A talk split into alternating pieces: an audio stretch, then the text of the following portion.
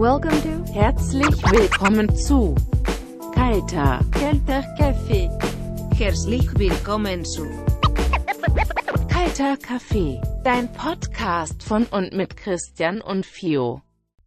Ihr hört eine neue Folge nach einer gefühlt ewig langen Frühlingspause, kalter Kaffee und mit mir hier im Studio ist eine Person. Ihr werdet diese Person kennen. Sie kommt, beziehungsweise er kommt straight aus dem Kindergarten des Deutschen Bundestages, genau aus der chaotischen Chaos-Krabbelgruppe, der auch Philipp Amthor entsprang, wie wir alle wissen, nachdem er auf Klassenfahrt dort gelassen wurde. Sein Name ist Fio Fassbender. Willkommen, Fio. Hallo, Christian. Bist du mein Kindergärtner? Es wäre eine tolle Erziehung, wenn du mich so, wenn quasi, deine Weisheiten mein Leben weiter voranbringen würden und du mir einfach deine Passion und sonstigen Alltagsqualitäten beibringen würdest. Gerade im politischen Game. Philipp und ich äh, würden gerne mit dir zusammen da noch einiges entdecken. Ja, das kann ich mir vorstellen. Wie du aber weißt, darf ich mich ähm, Minderjährigen nicht mehr näher als 150 Meter nähern. Und ich finde das jetzt auch ein bisschen schwach, dass du das öffentlich hier ansprichst. Deswegen äh, leite ich direkt rüber zum Kaffeefakt, bitte. Ja, ich habe dir einen Kaffeefakt mitgebracht. Allerdings muss ich natürlich dazu sagen, es wird immer schwieriger da draußen im World Wide Web die interessanten und völlig unnötigen und absolut irrelevanten Themen über das Erfrischungsgetränk und Heißgetränk Kaffee zu finden. Man muss sich ja auch immer überlegen, dass es da Menschen gibt, die wirklich diese Fakten aus Enthusiasmus und Leidenschaft oder vor allen Dingen aus werbetechnischen Gründen sammeln. Deswegen bin ich jetzt tatsächlich bei einer Faktenseite gelandet und werde dich im Folgenden mit einer Schätzfrage beglücken. Los geht's, ja. Wir hatten die Frage schon mal indirekt und haben äh, vor allen Dingen geschätzt, wie viel Tonnen denn so im Jahr durchschnittlich an Kaffee geerntet und angebaut werden. Jetzt geht es. Ich glaube, daran erinnere ich mich tatsächlich sogar. Also nicht auf die an, an die Antwort, aber ich habe das Gefühl, diesen Gedankenvorgang schon mal gehabt zu haben. Das befürchte ich auch. und jetzt geht es weiter in die nächsthöhere Stufe. Und jetzt kannst du beweisen, dass du zu Recht Moderator dieses einzigartigen Podcast-Formates bist. Denn im Folgenden darfst du schätzen, welche fünf Länder dieser Welt am meisten Kaffee in Tonnen geerntet haben. 2019. Okay, wahrscheinlich. Ja, okay. Hm, also ähm, die fünf die Länder mit den meisten Kaffeeernten, also mit dem größten Kaffeeernten Volumen in Tonnen sozusagen. Okay. Ähm, da würde ich natürlich erstmal sagen, äh, Schätzelein, ähm, hör mal genau zu, weil ich bin ja ähm, in letzter Zeit äh, großer Geogesser-Fan geworden. Ich weiß nicht, ob du das kennst, das, das Online-Game. Ähm, ich befürchte, ich habe davon mal gehört, aber selbst äh, nie, nie gespielt. Ja, man wird da auf Google Street View irgendwo auf der Welt rausgelassen, da muss man raten, wo man ist. Ähm, und deswegen kenne ich mittlerweile ganz viele Flora- und Fauna-Vegetationsarten ähm, und denke natürlich eher ja an den mittelafrikanischen Raum, eventuell noch südostasiatisch. Hm, hm, was steht denn auf diesen Chibo-Dingern da mal drauf, von wo das herkommt? Also vielleicht, sagen wir mal, also politisch stabil wäre natürlich Äthiopien, aber ich glaube, Äthiopien ist sehr trocken. Deswegen würde ich eher so Richtung Landesinneres gehen, also eher Richtung ähm, Kongo ein bisschen Richtung äh, Atlantik, Ghana oder Niger nee, nehmen wir mal Nigeria. Kong Kongo ist viel zu unstabil. Ghana, Nigeria, ähm, Indonesien, ähm, auch wenn es klein ist, Madagaskar und noch irgendwas von Südamerika. Ja, Brasilien. Hm. Ist auch nur ein einziges richtig. nee, du warst tatsächlich mit, du warst erstaunlich gut dabei, kann man jetzt mal so sagen. Ne? Auf Platz 1 liegt, wie du am Ende auch genannt hast, Brasilien mit über 3 Millionen Tonnen Kaffee im Jahr. Auf dem zweiten Platz, darauf wärst du nie gekommen, liegt nämlich Vietnam mit 1,6 Millionen Tonnen circa Ah, krass. Auf Platz 3 liegt Kolumbien mit 800.000 Tonnen. Auf Platz 4, und da warst du gut dran, Indonesien mit 760.000 Tonnen. Und auf dem fünften Platz haben wir, wie auch genannt, den äthiopischen Kaffee mit ca. Ah, okay. 500.000 Tonnen. Auf der Liste auch zu finden sind dann noch Länder wie Honduras, Peru, Indien, Uganda und Guatemala.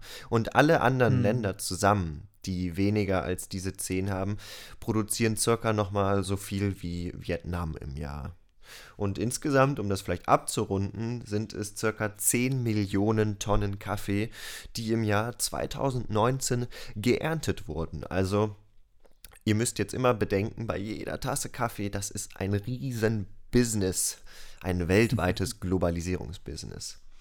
Und Aber gibt schon Sinn, mit denen alle sind nahe am Äquator, da äh, tropisch ist, vorzufinden ist. Und äh, Brasilien war drei Millionen, also fast ja ein Drittel des Gesamten. Also schon beeindruckend. Auf jeden Fall. Ähm, kommen wir doch direkt daran anschließend an eine Sp Frage. Von der einen K-Frage ein, zur nächsten K-Frage. Genau. Und weil das Thema ja schon ausgelutscht ist, wir auch sämtliche Personalien eingehend besprochen und ausgelotet haben. Wir haben Profile erstellt, wir haben euch unsere völlig falschen und inadäquaten Prognosen gegeben und alles ist anders gekommen. Das haben wir hier gerne im Kalten Kaffee Podcast. Sich auf Dinge festlegen, die überhaupt nicht mit der Realität am Ende d'accord gehen. Aber unabhängig davon, Christian, dein Wort zum Sonntag, dein Bild zum Sonntag sozusagen über die jetzt neu debattierte und vielleicht schon entschiedene K-Frage. Ja, ähm, ich erinnere an Folge 6 oder so, Norbert Röttgen ist Ciao. Ähm, er ist jetzt final Ciao. Ähm, es, es, war ja noch mal ein großes Hin und Her, äh, zumindest auf Unionsseite. Ähm, ich würde ihn nicht ganz abschreiben. Ich sehe nach wie vor den guten äh, Norbert irgendwo als, als ähm, ja, völlig irrelevanten Minister, vielleicht irgendwie so ein Entwicklungs Entwicklungsministerium oder sowas. Und ähm, ich glaube, die spannendste Frage wird tatsächlich sein, ähm, ob es die Grünen schaffen, eine Koalition anzuführen. Sei es äh, grün, rot, rot, grün, rot, gelb oder grün, schwarz. Ähm, oder, wenn wir in die Vergangenheit schauen, ist so passiert, wie es bisher immer eigentlich geschah, dass sie kurz vor dem Wahlen nochmal ja, ihren Höhenflug, in der, der das Kerosin ausgeht und sie wieder sich dem Boden nähern. Ich glaube, das ist die spannende Frage.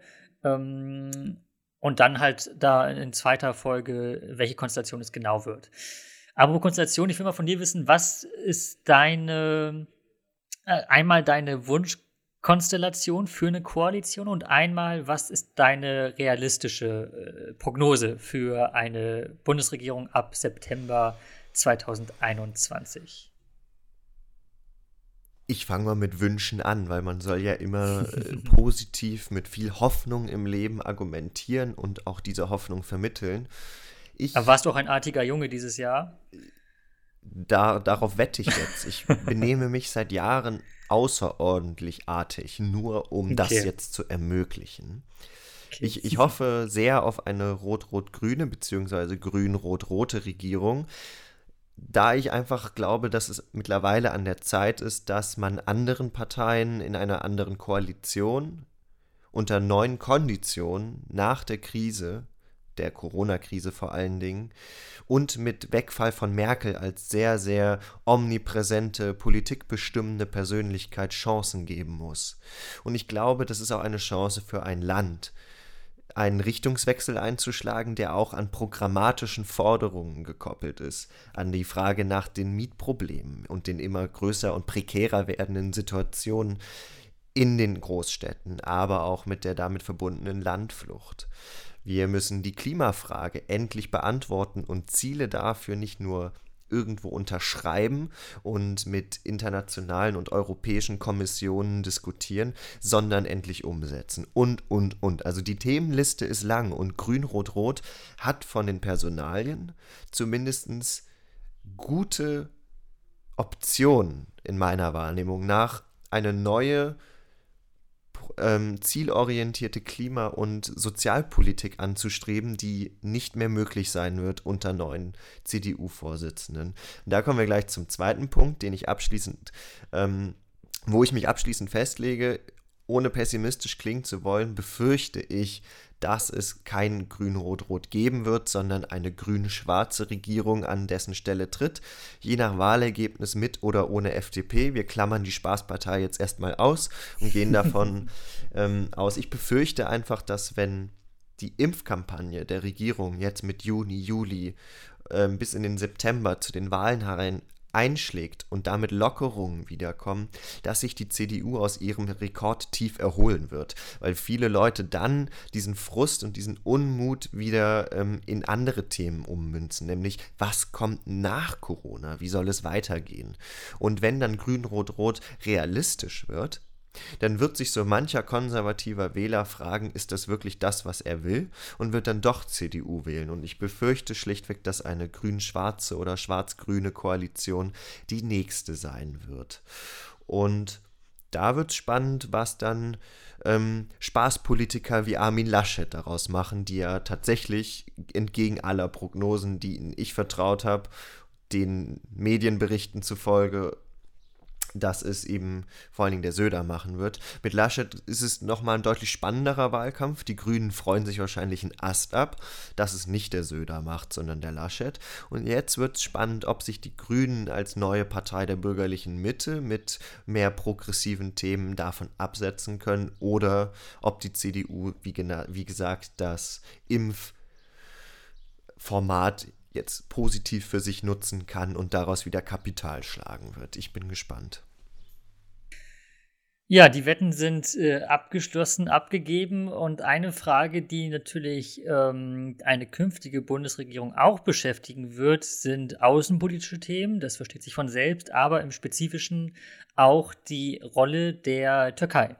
Und die Türkei ist ein, ja, ich sag mal so, ein spannender, na, ein spannendes Nachbarland der Europäischen Union, diplomatisch gesagt, ähm, äh, wo es auch manchmal Streit gibt, wie auch äh, zuletzt in jüngster Zeit gehäuft. Wir hatten ähm, einige Aspekte, die bei der Türkei oder Beziehung Türkei-EU, Beziehung Türkei-Deutschland eine Rolle spielten. Wir denken da zurück an ähm, zum Beispiel das äh, Sofagate, ähm, wo äh, als, als der ähm, EU-Ratspräsident Charles Michel und äh, Kommissionspräsidentin von der Leyen bei Erdogan zu Besuch waren und ähm, der richtige Stuhl, der richtige Platz wurde ja, Michel angeboten, ähm, was laut Protokoll jetzt nicht so super falsch ist, aber irgendwie ein bisschen komisch war, der Frau da den Platz zu verwehren, vor allem weil sie eigentlich mehr Macht hat in der Behörde. Wir hatten die, äh, die, die Konflikte zwischen Griechenland und nach wie vor den Konflikt zwischen Griechenland und der Türkei bezüglich ähm, Bohrung und äh, Ressourcen im Mittelmeer. Das gilt genauso sehr für Zypern, ähm, das ja auch noch immer noch geteilt ist. Auch dort sind Fortschritte, naja, nicht wirklich zu verzeichnen zwischen der griechischen Seite und der türkischen Seite. Wir haben ähm, genauso sehr die Frage des, des Flüchtling Flüchtlingsabkommens immer noch. Und das alles ähm, sind Fragen, die nach wie vor ungelöst sind. Ähm, wie denkst du, Fio, wird damit eine künftige Bundesregierung, wie wird damit äh, demnächst auch die EU umgehen? Ähm, ist die Türkei überhaupt noch interessiert daran, der EU beizutreten? Und wenn ja, sollten wir sie aufnehmen? Du hast die Macht, Fio. Boah, du hast jetzt so viele Fragen in den Raum geworfen, dass ich mich jetzt vor allen Dingen auf wirklich deine letzte konzentriere. Ich glaube, die Thematik Türkei und EU-Beitritt ist eine extrem komplizierte.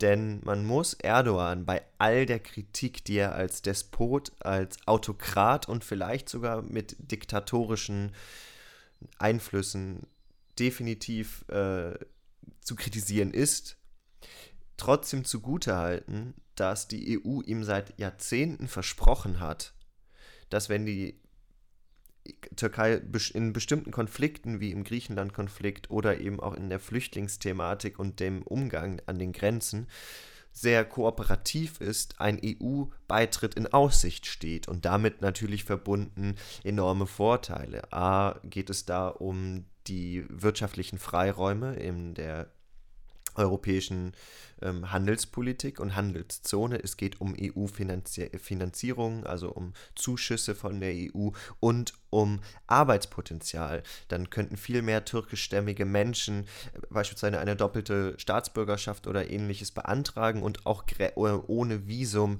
in der Europäischen Union arbeiten, ähm, was für viele eine Erleichterung darstellen würde. Das Problem, was ich allerdings sehe, ist, dass man mit der Flüchtlingsthematik auch in der Türkei oder der Türkei ein Pfand gegeben hat, auf das Erdogan immer wieder pochen wird.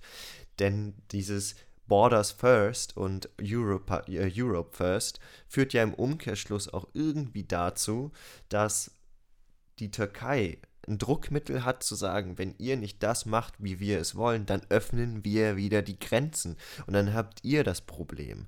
Denn im Augenblick zahlen wir ja Multimilliarden an die Türkei, dass die an den Grenzen Lager aufbaut, die zudem völlig unzureichend strukturiert sind, die überfordert sind, weil viel zu viele Flüchtlinge in, auf viel zu wenig Platz und bla bla bla. Wir kennen die Thematik an den Grenzen. Es ist eine prekäre Situation und sie wird prekär bleiben. Und Erdogan schlägt sich damit sehr stark rum mit über einer Million Flüchtlingen, soweit ich informiert bin.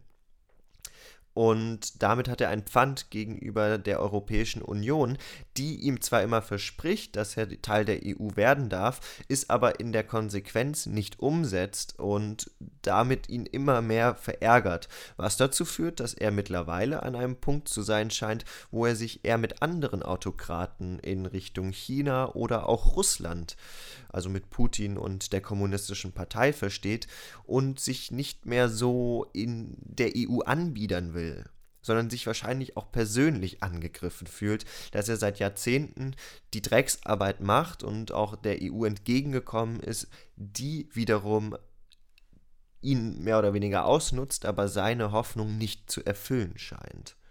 Wie schätzt du das Ganze denn ein? Ich sehe jetzt eher die Gefahr, dass die Türkei jetzt sagt, jetzt könnt ihr mich mal. Das ist, ein bisschen mit Russland ja auch zu betrachten, bezüglich der Frage nach, ähm, welche Länder dürfen zur EU gehören und welche nicht. Da hat die EU ja auch sehr rücksichtslose Politik gemacht und Putin auf lange Zeit verprellt. Passiert das gerade mit Erdogan auch oder gibt es da auch Chancen, dass man sich da wieder in der Mitte trifft? Also erstmal äh, in gewohnter Manier distanziere ich mich von den Aussagen zum Flüchtlingsabkommen. Ich finde, es ist ein insofern sehr gelungenes Abkommen, als dass die EU da, ähm, ich glaube, es sind nicht Multimilliarden, es sind sechs Milliarden, ähm, die auch übrigens sehr, also mit Auflagen verbunden sind, wie zum Beispiel, dass die in Schulen investiert werden, ähm, was allerdings nicht immer funktioniert, aber das ist jetzt nicht einfach äh, nur an Erdogans Privatkonto geleitet. In jedem Fall ist es so, dass dadurch die äh, Europäische Union ähm, Verhandlungsmasse hat und äh, vor allem die Kontrolle zurückbekommen hat. Ähm, um im besten Falle natürlich da künftig geordneter vorzugehen. Das scheint mir noch in sehr weiter Ferne zu liegen, gerade mit Blick auf äh, bestimmte Mitgliedstaaten. Aber man hat zumindest die Kontrolle gehabt. Und ich sage mal so, ähm, die Türkei ist jetzt nicht irgendwie in der Position, als dass sie besonders viele ähm, Möglichkeiten hätte, ähm, außenpolitisch Druck auszuüben, außer indem sie hysterisch auftreten, indem sie militärische Stiffe und Bohrungsschiffe ins Mittelmeer schicken, indem sie S-400, russische S-400-Raketen kaufen und nicht die von äh, dem NATO-Partner, äh, den USA, weil ähm, der Rückhalt in der Türkei für Erdogans Partei ähm, schwindet, nee, schwindet, schwendet, also er sinkt. Ähm, genauso sinkt er wie fast so sehr, so doll wie, die, äh, wie der Kurs der Lira. Wir haben äh, ein, ich will nicht unbedingt sagen Wirtschaftskrise, aber es geht auf jeden Fall seit geraumer Zeit bergab. Ähm, und ich sag mal so, es könnte auch, ähm, also er könnte in einer stärkeren Position sein, sodass es jetzt vielleicht eigentlich gar nicht blöd ist, ähm, ihn, äh, ihn jetzt mit ihm zu verhandeln.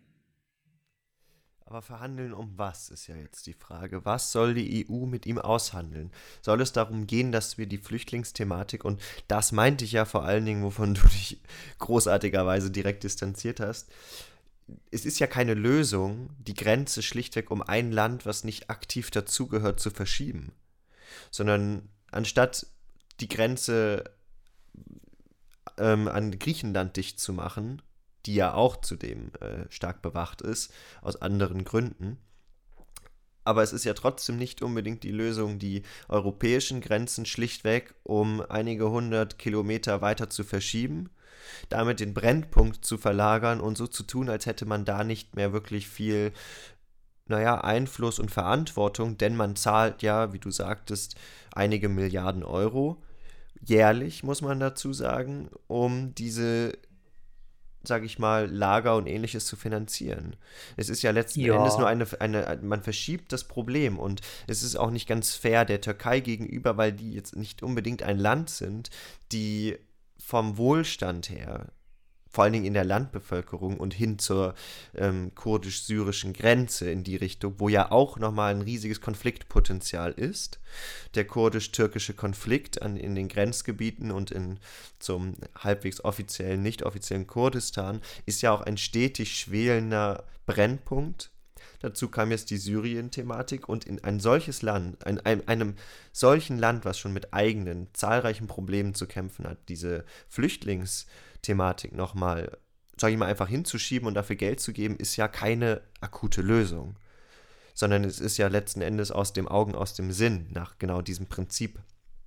Und ja, aber ich sag mal so, wir sparen uns immerhin die, ähm, die blutigen Bilder von der griechischen Grenze. Genau, wir sparen uns die schlechte PR, da hast du völlig recht. Ja. Als also, PR-Experte fällt mir das natürlich als erstes in den Sinn. Also da will ich nicht lügen. die Frage, die ich dir jetzt trotzdem stellen würde, ist, ähm, was soll die EU, EU, denn deiner Meinung nach jetzt verhandeln? Soll, äh, glaubst du, es ist ein Fortschritt für die Europäische Union, die Türkei unter jetzigen Bedingungen zu integrieren? Sollte man sie weiter als einen mehr oder weniger offiziellen Partner behandeln, dem man gleichzeitig aber immer wieder und das mit Recht, Menschenrechtsverletzungen und andere problematische Entwicklungen vorwerfen kann. Wie soll die EU denn deiner Meinung nach mit der Frage Türkei als Partner oder eben nicht umgehen? Als zukünftiges Mitgliedsland oder nicht? Hm. Also ich glaube, die, äh, die, die Mitglieds- äh, oder Angehörigkeit in der EU, die wird noch, die ist in sehr, sehr weite Ferne gerückt in den letzten Jahren, vor allem äh, nach dem äh, Putsch in der Türkei. Ähm, man muss natürlich, also klar ist es so, dass vor einigen Jahren noch ähm, die Ausgangsbedingungen und wahrscheinlich auch das Interesse von beiden, aber vor allem von, Tür von türkischer Seite aus deutlich höher war äh, und, und ernsthafter war, äh, in die der EU beizutreten oder zumindest den ersten EU-Programm beizutreten. Äh, mittlerweile gibt, gab es da sehr, sehr viele Rückschritte und ähm, ja, ähm, Verhandlungsbedarf bei Menschenrechtsfragen, bei Frauenrechten nach wie vor bezüglich der Istanbul-Konvention und ähm, das ist auf jeden Fall in sehr, sehr weite Ferne gerückt. Ähm, gleichzeitig, ähm, naja, da zu verhandeln ist natürlich immer im Gespräch zu bleiben immer gut.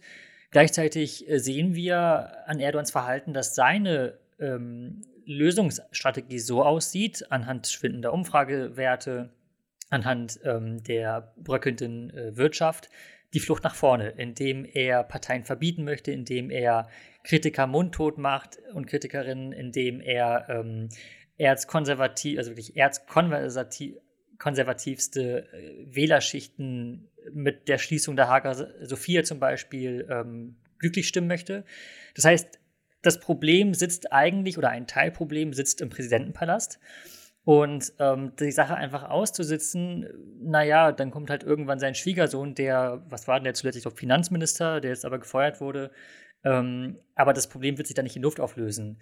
Und deswegen, naja, kann ich da nur zurückverweisen auf das Argument mit der quasi mit dem Aspekt, dass es den wirtschaftlichen Moment gar nicht gut geht, um das zu nutzen als Basis dessen, um Druck auszuüben, um dann zumindest ein paar Sachen wieder rückgängig zu machen, wie zum Beispiel Beitritt oder Rückbeitritt zur Istanbul-Konvention, ähm, Spannungsabbau im Mittelmeer, gerade bei der Zypernfrage oder klare für klare und vor allem auf Win-Win-Situationen auf äh, basierende Verhältnisse in Sachen Rohstoffe mit Griechenland sorgen.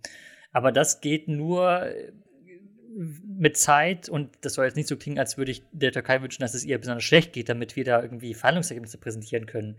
Ähm, gleichzeitig ist es aber so, dass ähm, durch dieses äh, in die Ecke gestellt werden von Erdogan, selbstverschuldet zum Teil, zum Teil auch durch andere Gründe außenpolitisch, er halt mit ähm, Hysterie darauf reagiert. Und das macht die Verhandlungen ganz, ganz schwer. Würdest du sagen, die Ära Erdogan ist eigentlich schon längst gelaufen und all die versuchten, teils verzweifelten Maßnahmen. Man munkelt ja auch, dass der Putsch selbst von Erdogan mit initiiert wurde, um auch ja, aber das wurde schon Auto lange widerlegt. Also er hat sehr viel vom, davon profitiert, aber Verschwörungsmythen und Unwissen gibt es in Kalte Kaffee Podcast gar nicht.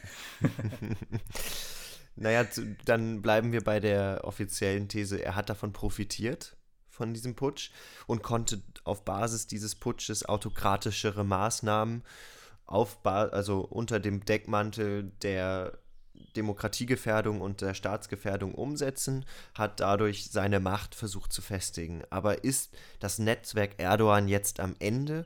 Wird die EU dafür sorgen, dass die Opposition an neue Macht kommt? Und glaubst du an einen EU-Beitritt nach der Ära Erdogan? Auf jeden Fall stünden dann wahrscheinlich die Zeichen besser. Ähm, aber auch im Moment stehen sie nicht so schlecht oder nicht schlechter als noch vor einem Jahr war, weil ähm, zum Beispiel ähm, die USA äh, sich ja zuletzt sehr deutlich position positioniert haben zum Thema ähm, Genozid an den Armeniern durch das Osmanische Reich ähm, sodass Erdogan da merkt, hm, äh, auch wenn wir auf vielen Ebenen Partner sind und auch aufeinander angewiesen sind, ähm, manche Dinge gehen halt nicht. Und da ähm, wäre es natürlich begrüßenswert, wenn sich dem die EU anschließen würde, vor allem weil ähm, politisch und wirtschaftlich die äh, transatlantische äh, Freundschaft natürlich viel enger ist als die über den Bosporus. Ähm, gleichzeitig, naja, also muss man trotzdem, auch wenn das langweilig klingt, glaube ich, den diplomatischen Weg gehen, weil man nicht vergessen darf, die Türkei ist einfach aus geostrategischer Sicht enorm wichtig. Und zwar nicht nur für die EU, nicht nur für die USA, sondern genauso sehr für äh, dortige in der Nähe liegende Konflikt- oder äh, unsichere Gebiete, wie zum Beispiel zwischen Aserbaidschan, ja. äh, Syrien und aber auch für Russland und China. Und damit man denen nicht ähm, die Türkei und diesen Ort überlässt, Klar, die Türkei ist auch selbstbestimmt und sowas, I know. Aber ähm, muss man, glaube ich, sehr eng auch mit denen im Dialog bleiben. Und genau das passiert ja gerade. Also der Dialog wird zwar gesucht, aber das, was du angesprochen hast, die große Gefahr, und äh, ist ja genau die, dass andere Autokraten sich jetzt nach Russland orientieren und das auch bereits getan haben.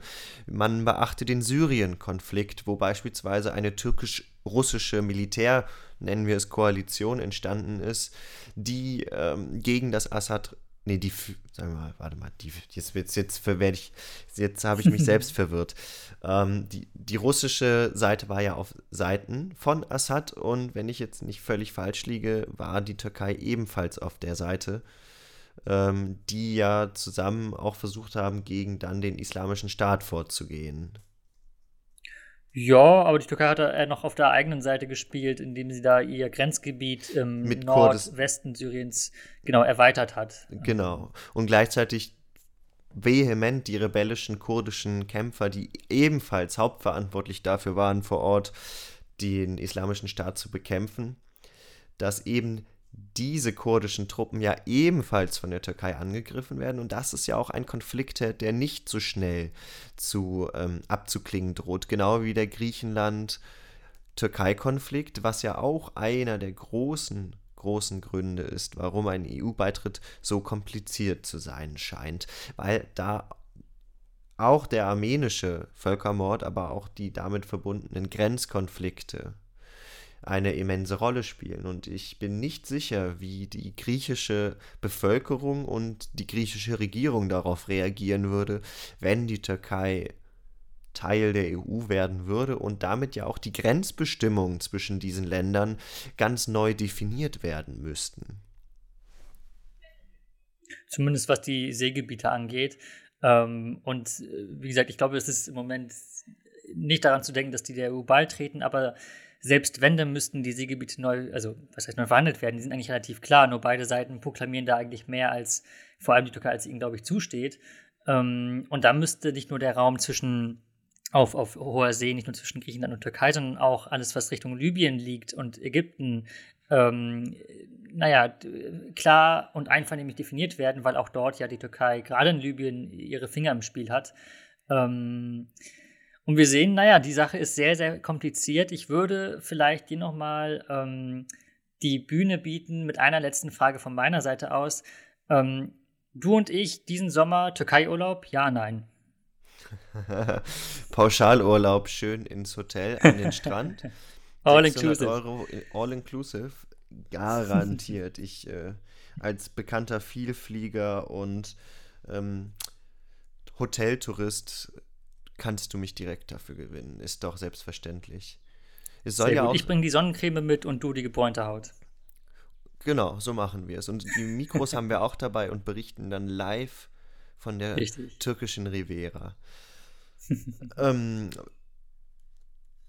das Thema bleibt spannend, würde ich abschließend vielleicht dazu sagen, weil es eben auch ein Konflikt ist, der seit Jahren schwelt, der die Europäische Union noch lange mit begleiten wird und es eine entscheidende Frage geben wird, wie andere geopolitische Großmächte damit umgehen werden, wie unter anderem Putins Russland oder auch China, die ja immer mehr Investitionen, die an die Folge erinnert ihr euch vielleicht noch, die immer mehr internationale Investitionen tätigen, um in anderen Ländern, nicht EU-Ländern vor allen Dingen teilweise, ähm, ja neue Machtpositionen zu gewinnen und die Türkei als Bindeglied zwischen, sagen wir mal grob, dem Nahen Osten und der Europäischen Union ist ein extrem wichtiger Faktor. Es bleibt definitiv spannend. So und nicht anders wird es kommen. Ähm, ich glaube, und da schließt sich der Bogen, ähm, wir werden bestimmt nochmal darauf zu sprechen kommen mit der dann eventuell neuen Bundesregierung ab September. Ähm, ich glaube, nächstes Jahr hat ja auch Frankreich als einzige Atommacht in der EU mittlerweile äh, Ratspräsidentschaft inne und Wahlen. Da wird es bestimmt auch nochmal aufkommen, wenn bis dahin nicht irgendwelche anderen von anderen Seiten aus ähm, Ereignisse stattfinden sollten. Ähm, und ich habe noch ein kleines Update für dich, Fio. Mhm. Haben wir gar nicht vorab besprochen, aber ähm, ich schreibe ja gerade, wie du sicherlich weißt, meine Abschlussarbeit ähm, zum Thema China. Und ähm, also im Moment sind meine so Go-To-Countries, mit denen ich irgendwie mich sehr oder sehr gerne beschäftige, China und Äthiopien. Ich kann es nicht ganz erklären, vor allem nicht diese Kombi, aber ähm, die Bachelorarbeit nimmt langsam Formen an. Und es gibt sehr, sehr spannende Erkenntnisse ähm, zum Thema China-Berichterstattung von deutscher Seite aus. Und ich sag mal so, ich habe nämlich neulich gemerkt, in ja, Pi mal Daumen, sieben Wochen ist mein Studium abgeschlossen. Die letzten vier Jahre sind dann AD. Und dann werde ich auch die ersten äh, Ergebnisse der Weltöffentlichkeit präsentieren können. Und äh, du wirst exklusiv der Erste sein, der davon erfahren wird. das klingt absolut spannend und ich freue mich absolut darauf, auch deine Ergebnisse dann äh, in meinem Halbwissen analysieren zu dürfen. Bis dahin, würde ich aber sagen, musst du erst mal sieben Wochen hart ranklotzen. Denn wie ich dich kenne, gibt es da noch was zu tun, oder? Ich habe recht. Ich weiß, ich habe recht.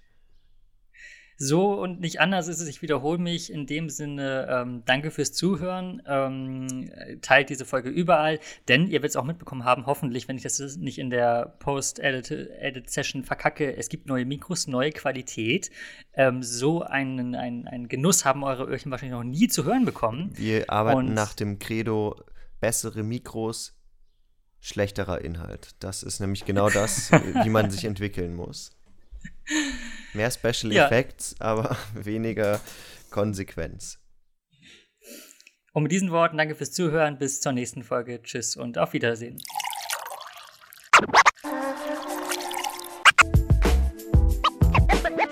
Welcome to Herzlich willkommen zu Kalter Kalter Kaffee. Herzlich willkommen zu Kalter Kaffee, dein Podcast von und mit Christian und Fio.